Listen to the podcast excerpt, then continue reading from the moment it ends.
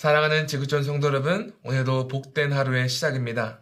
오늘도 하나님의 말씀을 겸손히 받고 그 말씀의 능력과 지혜에 따라 살아가는 여러분 되시기를 간절히 소망합니다. 오늘 함께 나눌 말씀은 잠언 30장 24절부터 28절입니다. 제가 봉독하고 말씀을 나누겠습니다. 땅에 작고도 가장 지혜로운 것 넷이 있나니 곧 힘이 없는 종류로되 먹을 것을 여름에 준비하는 개미와 약한 종류로되 집을 바위 사이에 짓는 사반과 임금이 없으되 다 때를 지어 나아가는 메뚜기와 손에 잡힐만 하여도 왕궁에 있는 동화뱀이니라. 아멘. 하나님의 말씀입니다. 세상은 크고 강하고 힘이 세고 똑똑하고 다재다능한 사람들에게 주목하고 그들만을 기억합니다. 최고의 대학교를 졸업한 사람, 유명한 대기업을 다니는 사람, 최고의 운동 실력을 가지고 있는 사람, 화려한 말솜씨를 가진 사람, 이 모든 사람들이 우리가 선망하고 매력을 느끼고 열광하는 사람들입니다. 반면 세상은 작고 약하고 능력이 없으며 별다른 재주가 없는 사람들을 관심이 없어하며 또한 그들을 기억하지 못합니다.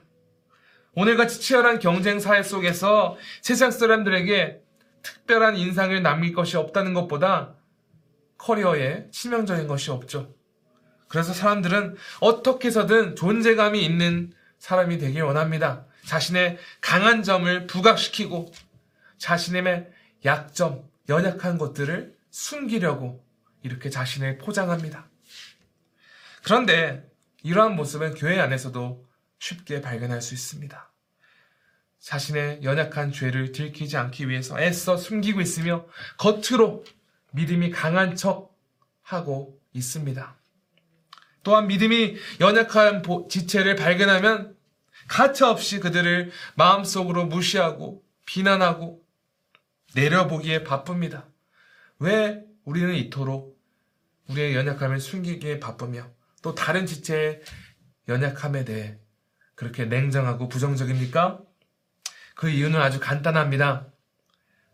우리에게 능력이 되시며 지혜의 원천 되시는 하나님을 주목하는 대신에 서로의 연약하고 부족한 모습에 더욱 집중되어 있고 그 모습에 집착하고 있기 때문에 우리는 계속해서 이 연약함에 대한 큰 컴플렉스를 가지고 있는 것이죠.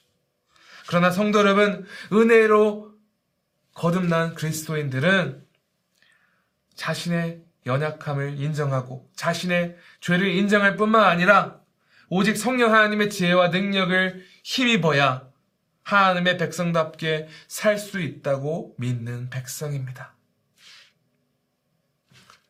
오늘 잠언 말씀에서는 다른 동물들과 곤충들과 비교해서 작고 연약해 보이고 별볼일 없어 보이는 네 가지 생물을 소개합니다. 오늘 본문에 등장하는 이 개미와 사반과 메뚜기와 동화뱀 한 가지 공통점이라는 모두 작고 연약해 보이고 별볼일 없이 보인다는 것이죠.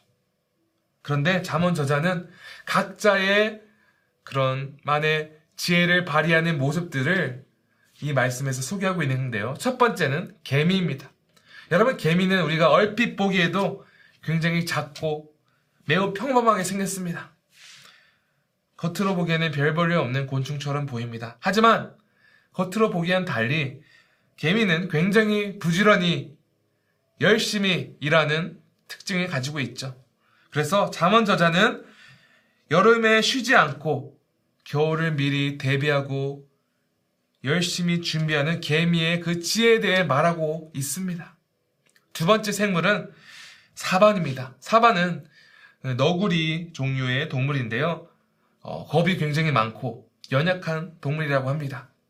그러나 잠언 저자는 사반이 자신의 연약함을 인정하고 바위 사이에 집을 지어 살면서 자신을 지켜내는 그런 지혜를 발휘한다고 말하고 있습니다.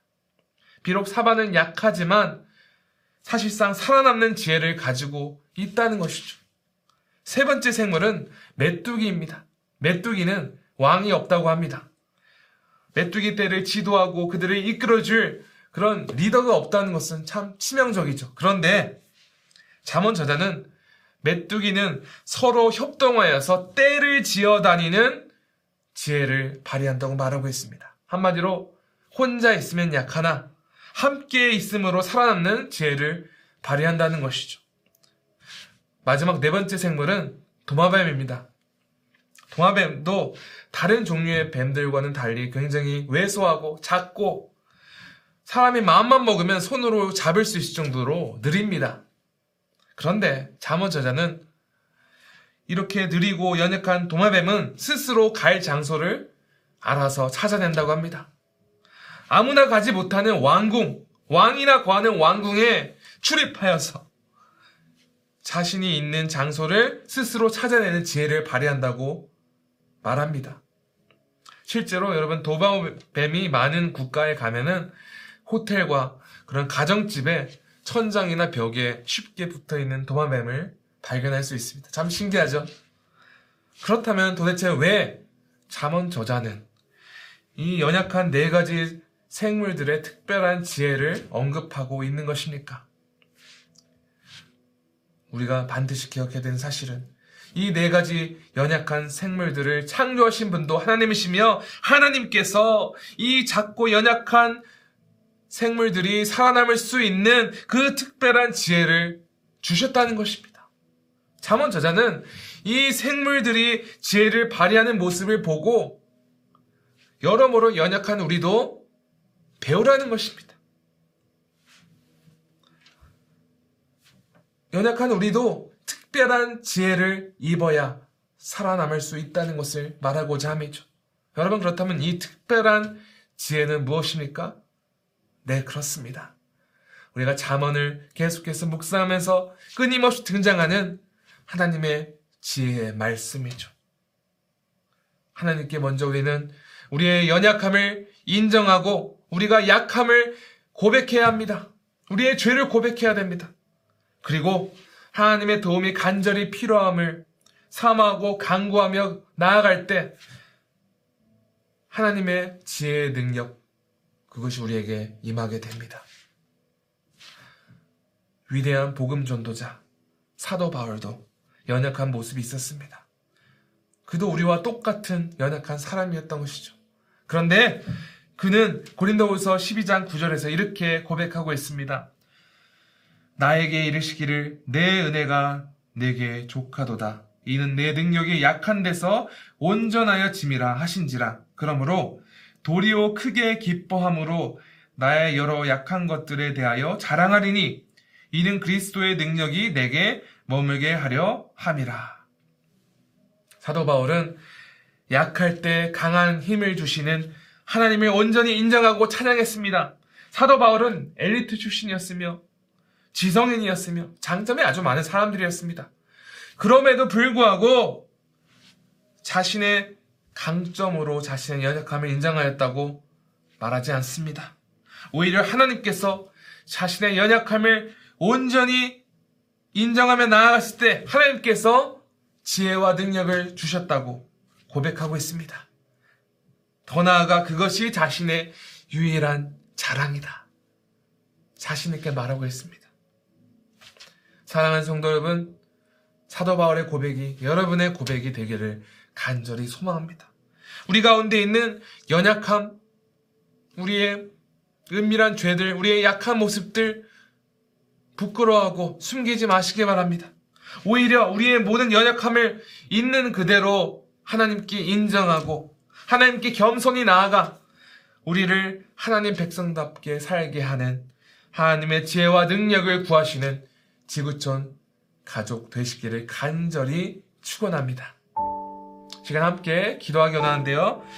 첫 번째로 매일 나의 연약한 모습을 그대로 인정하고 오직 하나님의 능력과 지혜를 구하도록 이렇게 기도하기 원하고요. 두 번째로는 기도 우리의 호흡입니다.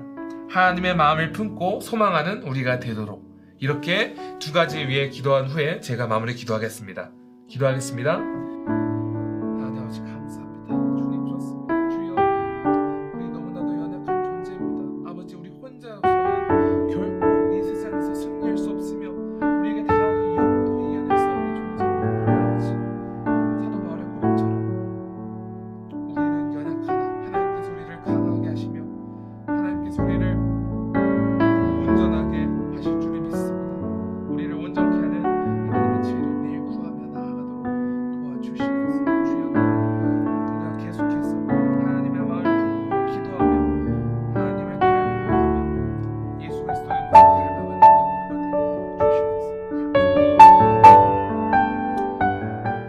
하나님 아버지 감사합니다. 주님, 우리 모두 연약합니다.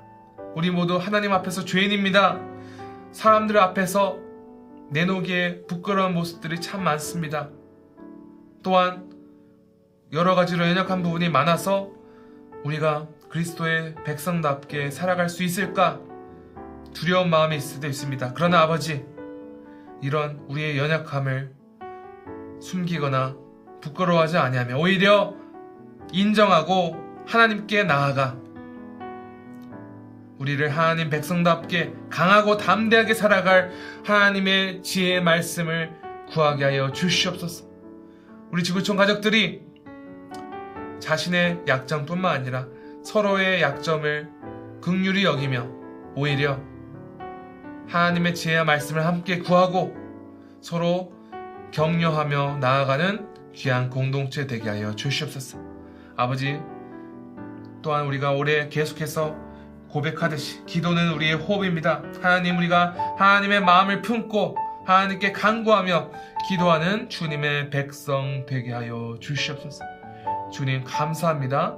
모든 것을 주께 의탁하오며 이 모든 말씀 그리고 주 예수 그리스도 이름으로 기도합니다. 아멘.